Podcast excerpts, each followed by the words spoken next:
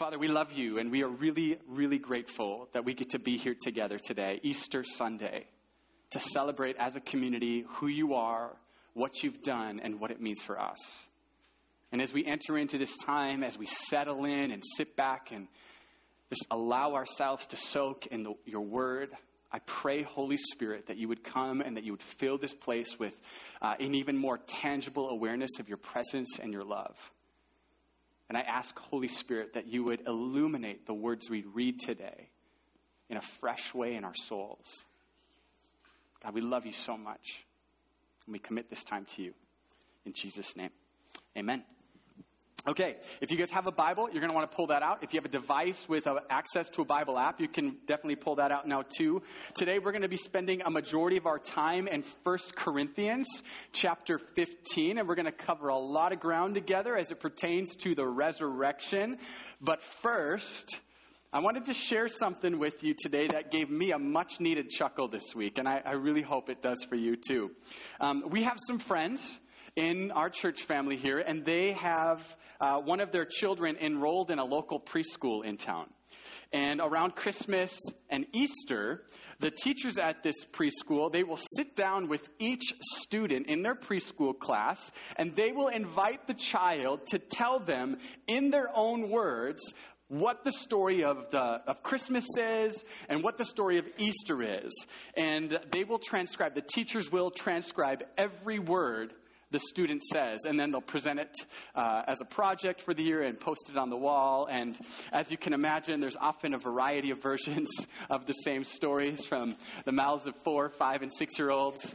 Um, earlier this week, these friends of ours, they posted their five year old son's version of the Easter story on Facebook. And uh, after I read it, I asked them if I could share it with you all today, and they gave me permission to do so. So I'm going to do that with you.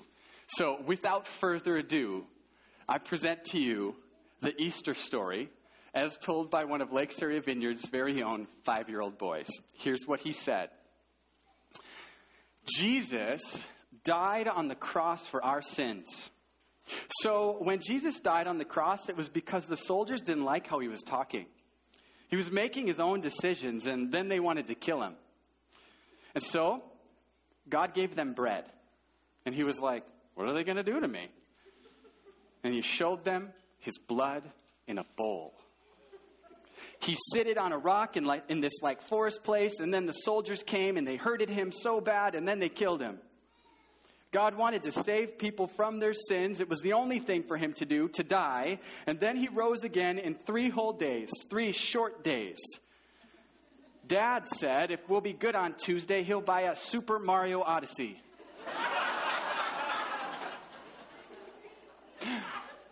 Isn't that great? No, I reached out to dad. Apparently, they weren't good on Tuesday because he has not purchased Super Mario Odyssey yet.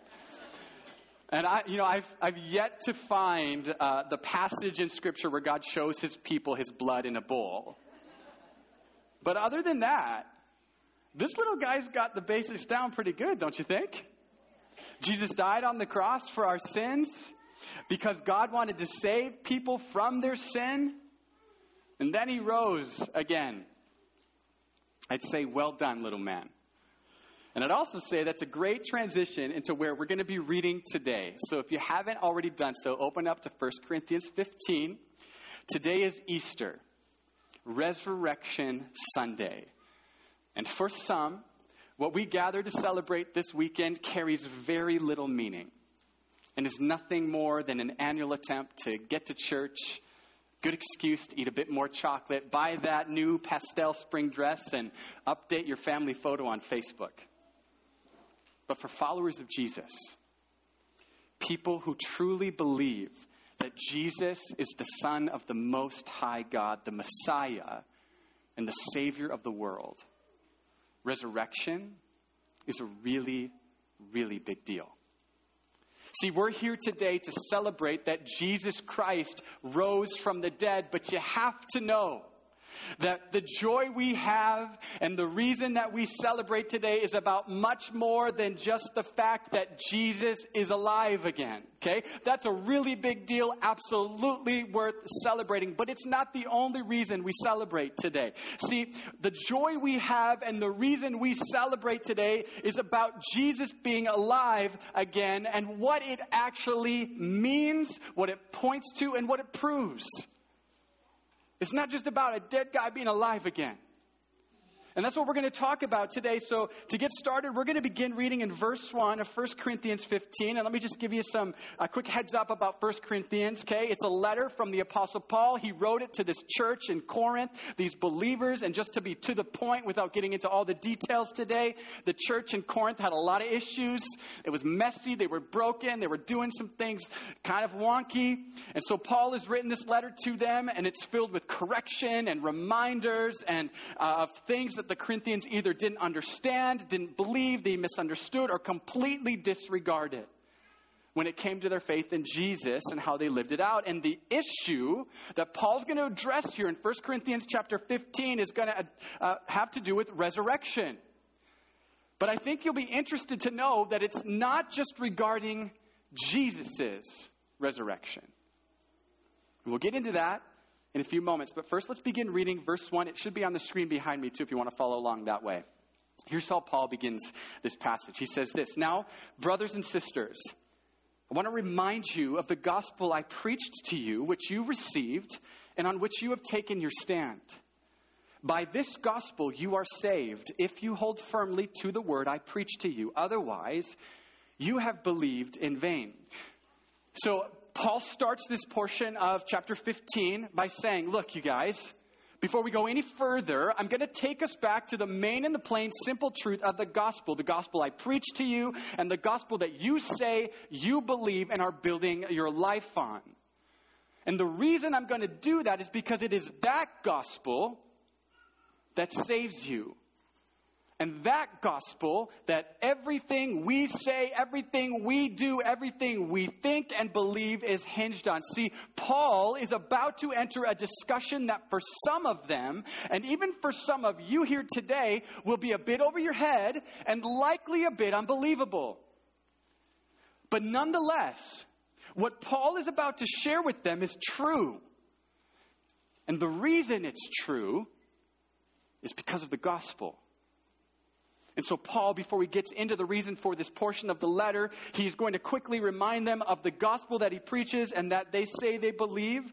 Here's what he says next in verse 3. He says this For what I received, I passed on to you as of first importance that Christ died for our sins according to the scriptures, that he was buried that he was raised on the third day according to the scriptures, and that he appeared to Cephas and then to the twelve. After that, he appeared to more than 500 of the brothers and sisters at the same time, most of whom are still living, though some are fallen asleep.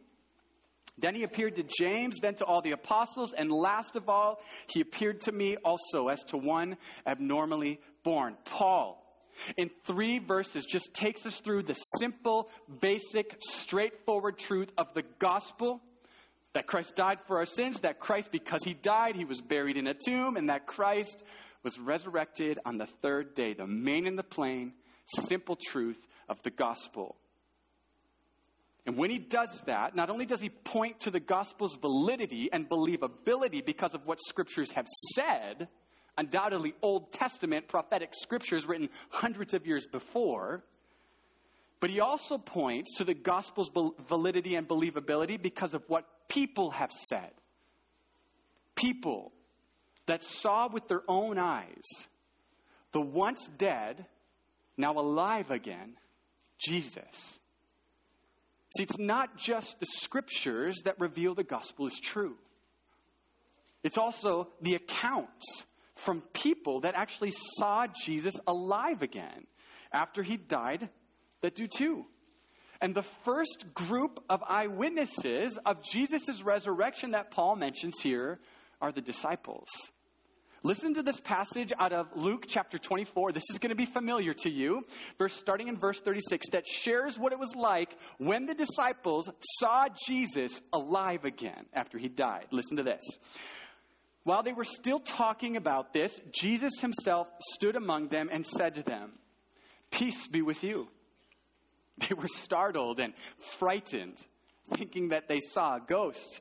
He said to them, Why are you troubled? And why do doubts rise in your minds? Look at my hands and my feet. It is I, myself. Can you imagine? It's really me. Touch me. And see, a ghost does not have flesh and bones as you see I have. He's alive. When he had said this, he showed them his hands and feet. And while they still did not believe it because of joy and amazement, he asked them, Do you have anything to eat? They gave him a piece of broiled fish, and he took it and ate it in their presence. He said to them, This is what I told you while I was still with you. Everything must be fulfilled that is written about me in the law of Moses, the prophets, and the Psalms. Then he opened their minds so that they could understand the scriptures. He told them, This is what is written. The Messiah will suffer and rise from the dead on the third day and repentance for the forgiveness of sins will be preached in his name to all nations, beginning at Jerusalem. You are witnesses of these things. I'm going to send you what my Father has promised, but stay in the city until you have been clothed with power from on high. Isn't that cool? See, Jesus revealed himself alive again to the disciples on purpose. And it was because he knew that it wouldn't be his death on a cross that would prove that he really was the Son of God and the Savior of the world. Hundreds of people had died on crosses at that point. But that it would be his resurrection that would.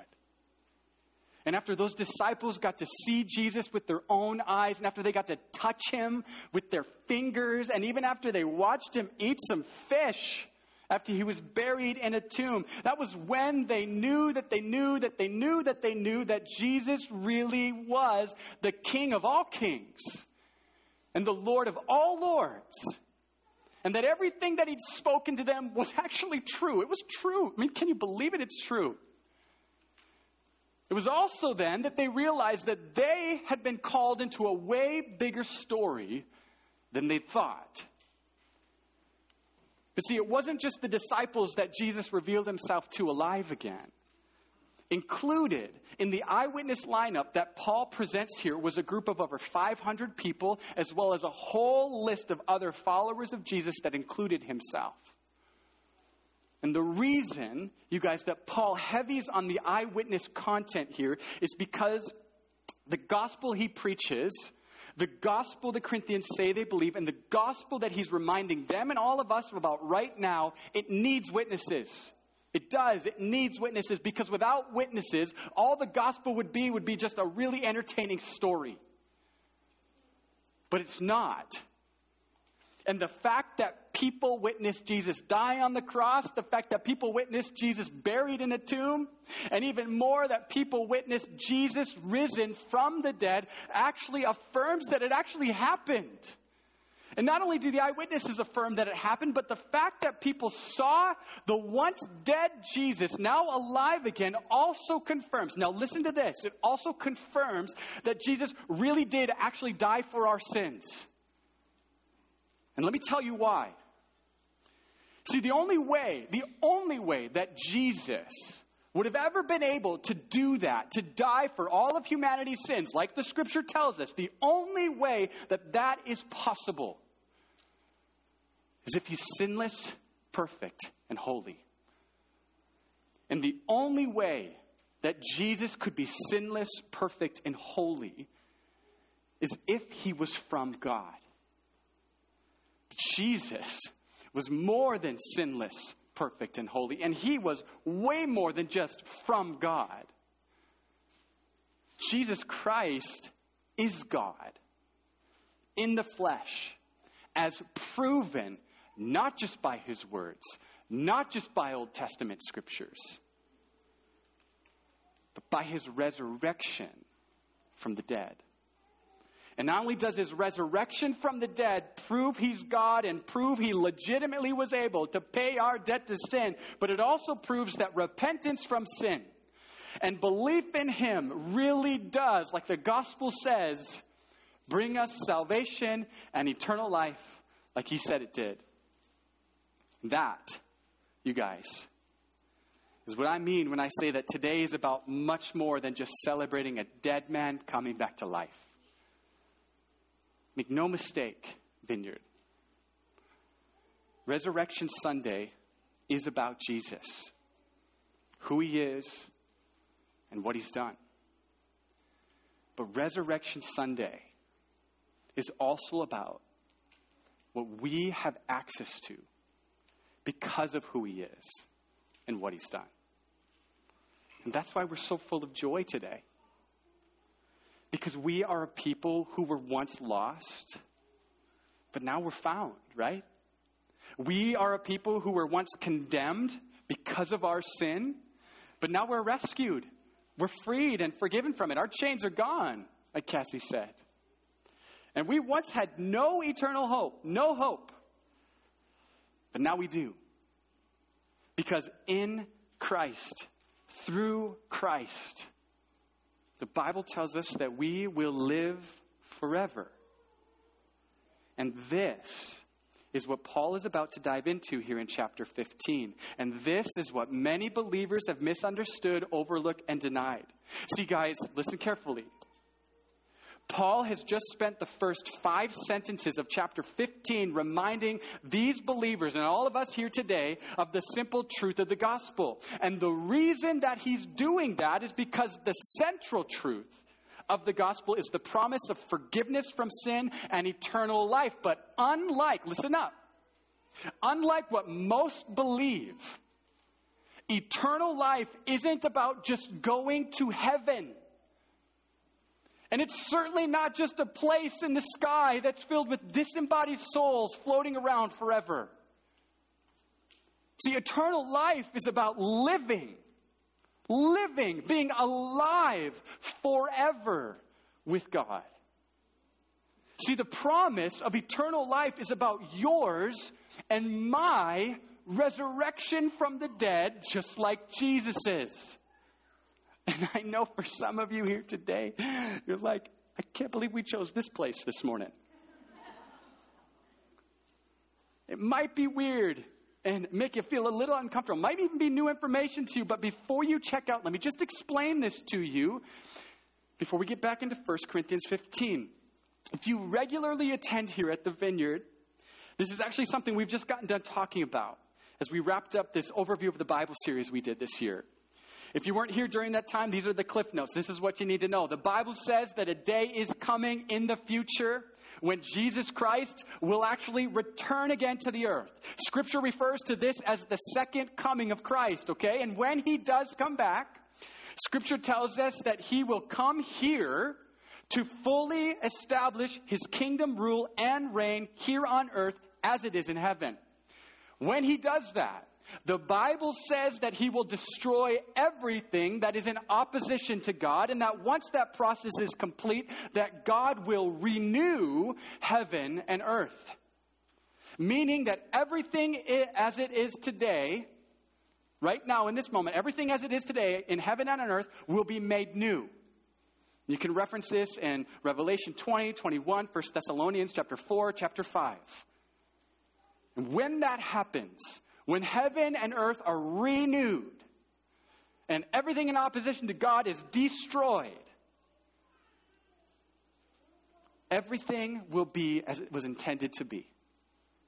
And earth, the very place we're standing and sitting on today, will be a place and a reality where there will be no more sadness, sickness, heartache, tragedy or pain, a place where Scripture tells us God Himself will wipe every tear from our eyes, a place where God and man will dwell together in perfect relationship, a place where evil, darkness, and sin and death will no longer have power.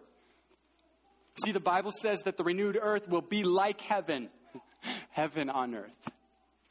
And it tells us that it will be on the renewed earth where every person in past, present, and future history who's placed their faith and trust in Jesus will live alive again in an actual body.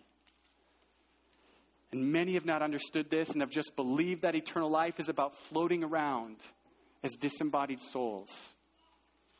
And this is what the Corinthians believed. And this is why Paul is writing this to them here. Though they said they believed in the gospel, they doubted and denied that there would be ever a resurrection, largely because of their culture and their confusion with the truth. And it makes sense because it does sound crazy. It's certainly hard to get your mind around. But what Paul is about to do as we continue in 1 Corinthians 15 is he's about to show them that not only will there be a resurrection of all believers, past, present, and future, but that if Jesus really is who he says he is, that there has to be. Otherwise, the gospel is ridiculous, powerless, and makes every believer an absolute fool. If you still have your Bibles open, jump to verse 12. Here's what Paul tells us next. But if it is preached that Christ has been raised from the dead, which it is, and exactly why we're all here today, how can some of you say that there is no resurrection of the dead? If there is no resurrection of the dead, then not even Christ has been raised. And if Christ has not been raised, our preaching is useless, and so is your faith. More than that, we are then found to be false witnesses about God, for we have testified about God that he raised Christ from the dead. But he did not raise him if, in fact, the dead are not raised. Verse 16 For if the dead are not raised, then Christ has not been raised either. And if Christ has not been raised, your faith is futile. You are still in your sins. Then those also who have fallen asleep in Christ are lost. If only for this life we have hope in Christ, we are all a people most to be pitied. Paul's just said a ton here. So let me just explain this real quick. Remember, Paul is talking about the future resurrection of believers here, a future reality that Scripture and the very life and resurrection of Jesus Christ point to. Paul is not giving us a lesson on what happens right after we die, okay? For the record, Paul does teach on that elsewhere, that the, and the Bible does reveal that if a person has repented from sin and legitimately placed their faith and trust in Jesus, that upon their death here on earth, that their souls immediately do enter the presence of the Lord in heaven and will be there till resurrection. But what Paul is pointing to here is that salvation and eternal life includes also our future resurrection from the dead. That even though we die and go to be with the Lord, we do not stay dead forever. And that our final destination isn't disembodied soul existence in heaven, but an actual resurrected, glorified body on earth. And in the verses we just read, he makes a number of qualifying statements to help affirm this truth. Did you catch it? These are, these are a big deal. Listen to this. The first thing Paul tells us, he says, if the dead in Christ don't actually get to be alive again, resurrected from the dead, then it cannot be true that Jesus was resurrected from the dead and made alive again. It just can't be, he says. The second thing he says is if Christ wasn't raised from the dead, then all our preaching of this gospel is ridiculous, absolutely useless, and every single one of us who've believed it are fools. And then the third, he, third thing he says is not only are we all a bunch of fools for preaching this and believing this if Christ wasn't actually risen from the dead, but we're also actively misleading people and misrepresenting the God of all the earth. And of course, he's absolutely right. I mean, think about it. If Jesus didn't resurrect from the dead, the fact that we're all here this morning is really pathetic. Really? And then, you know, just to make sure the Corinthians get that point, and all of us, he actually repeats these things again. He restates it all, and he places emphasis on the fact that if we don't get to rise from the dead, just like Jesus did, then there's no way and no reason Jesus had to. And that all this talk about Jesus and his resurrection is nonsense. Now, if you're anything like me, regardless of how bold those statements are that Paul has just made, regardless of how convincing they might even sound, they don't really mean a whole lot without an explanation, do they? I mean, sounds great, Paul. Obviously, you're passionate about this stuff. But why don't you tell us how our resurrection from the dead even has anything to do with Christ? I mean, Jesus was God. It, uh, it, it makes sense that He, being God, was raised from the dead. He's God, right? We're not. So explain to me, Paul, why what you've just said is true. And you know what? Paul will hear in just a moment. But we can't forget that he already kind of has. Remember how he started chapter 15? What did he do? He reminded the Corinthians and all of us of the simple truth of the gospel, right? And this right here is where it becomes really important for us not to forget the whole reason scripture tells us Jesus came. John 3:16 For God so loved the world that he gave his one and only begotten son that whoever believes in him will not perish but have everlasting life. John 10:10 10, 10, The thief comes only to steal, kill and destroy. I have come that they may have life and have it to the full. See, Jesus, because of love, came to make a way for life. Life. Jesus is all about life. And his life was always intended to make way for ours. Here's how Paul continues to explain all this. Verse 20. But Christ has indeed been raised from the dead, the first fruits of those who have fallen asleep. For since death came through a man, the resurrection of the dead comes also through a man. For as in Adam all die, so in Christ all will be made alive. Paul continues by saying, okay, listen up. Here's how this works. Okay? Jesus Christ, he was resurrected from the dead. And we know that because of the historic proof through not only fulfilled scriptures, but also because of the hundreds of legitimate eyewitnesses to it. He says that first. Then, after confirming Christ's resurrection, Peter then refer, Paul, excuse me, refers to Jesus as the first fruits of those who have fallen asleep. And those words are really easy to read past quickly. But these words are words that you cannot miss. See, the first fruits is a reference to the Old Testament and how under the Old Covenant, God's people would give the first portion of the harvest to God. It was an offering that came from the very first part of that harvest before the full harvest had ever been taken in.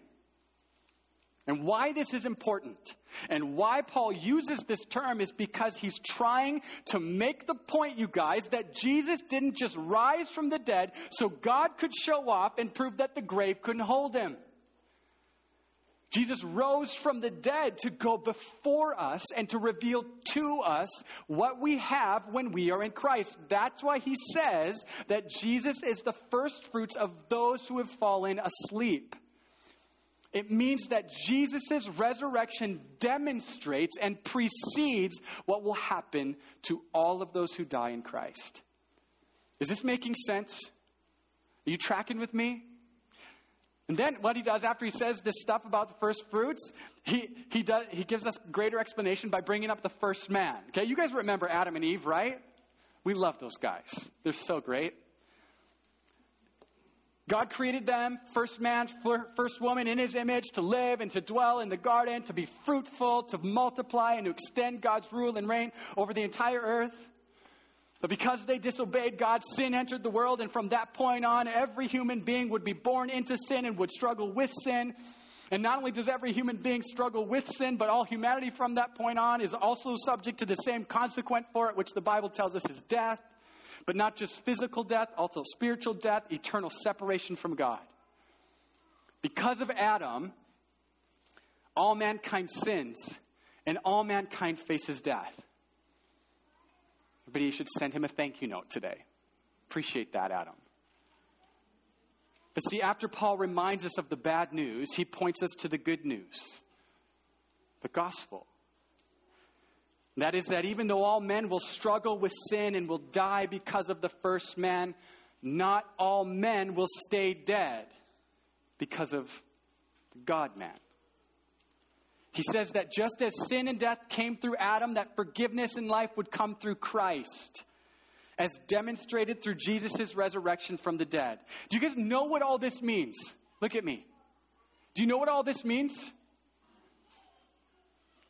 It means that we celebrate Jesus' resurrection because it proves who he is and it proves what we have in him. It means that, that since Jesus resurrected from the dead, it means that we will too one day. And it means that no matter who you are or what you've done or will do, that if you have repented from sin and placed your faith and trust in Jesus, it means that you no longer need to fear death or be afraid of what's to come after it. Because the gospel proves that our hope in Jesus will not be put to shame. Then you're this right here the gospel and the truth about forgiveness, eternal life, and resurrection is central to our hope and our theology and doctrine as Christians. And because it's true and because we're people who believe it to be, is why we build our whole lives around it. Why we pursue God.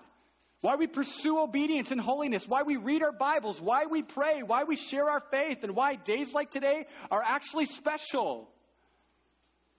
Because since this is true, nothing else matters more. And because the resurrection is what seals the deal and confirms the gospel, is why Paul is trying to clear this up for the Corinthians. See, if they don't believe in the resurrection of Jesus, and if they don't believe in the future resurrection of believers, then the truth is that they don't actually believe the gospel like they say they do.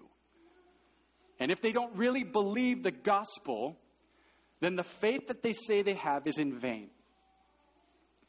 Just like Paul said in verse 2. Now, listen to how Paul explains how, how and when this is going to happen. We're going to move quick here now. Verse 23.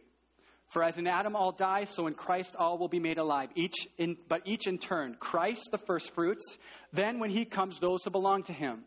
Then the end will come when he hands over the kingdom to God the Father after he has destroyed all dominion, authority, and power, for he must reign until he has put all his enemies under his feet. The last enemy to be destroyed is death. So Paul says resurrection will happen and it will happen in a specific pre-planned ordained order. First Jesus will resurrect from the dead and of course that's why we're here today celebrating the fact that he already did. Then after Christ resurrection resurrects from the dead Paul says that when he comes and Paul's referring to the second time Jesus comes, Paul says that at Christ's second coming those who belong to him, meaning those who've believed in and trusted in Christ will then be resurrected from the dead too and then after that he says the end will come but not the end of the world, the end of life as we know it, the end of this age. And that is when God's kingdom will fully be established here on earth, and all dominion, authority, and power that is opposed to God will be destroyed. And this, that, is what we are holding out for. That is what we have to look forward to. Not just an eternity for our souls in heaven, but an eternity where we will get to be alive again and live alongside Jesus on the earth, never to ever have to face evil, darkness, sickness, tragedy, heartache, death, or pain again. And you know what? Every day that goes by, we get closer and closer to it. And I can't wait, especially after the year we've all just had. But every day that goes by means that there's less and less time left for people in our lives that don't yet believe to get the opportunity to do so. And that's a big deal. Jump to verse 51. We're going to wrap up now. Paul ends by saying this Listen, I tell you a mystery. That's exactly what this is.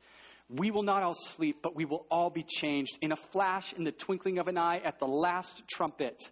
For the trumpet will sound, the dead will be raised imperishable, and we will be changed. For the perishable must clothe itself with imperishable and the mortal with immortality. The key word in this phrase is mystery.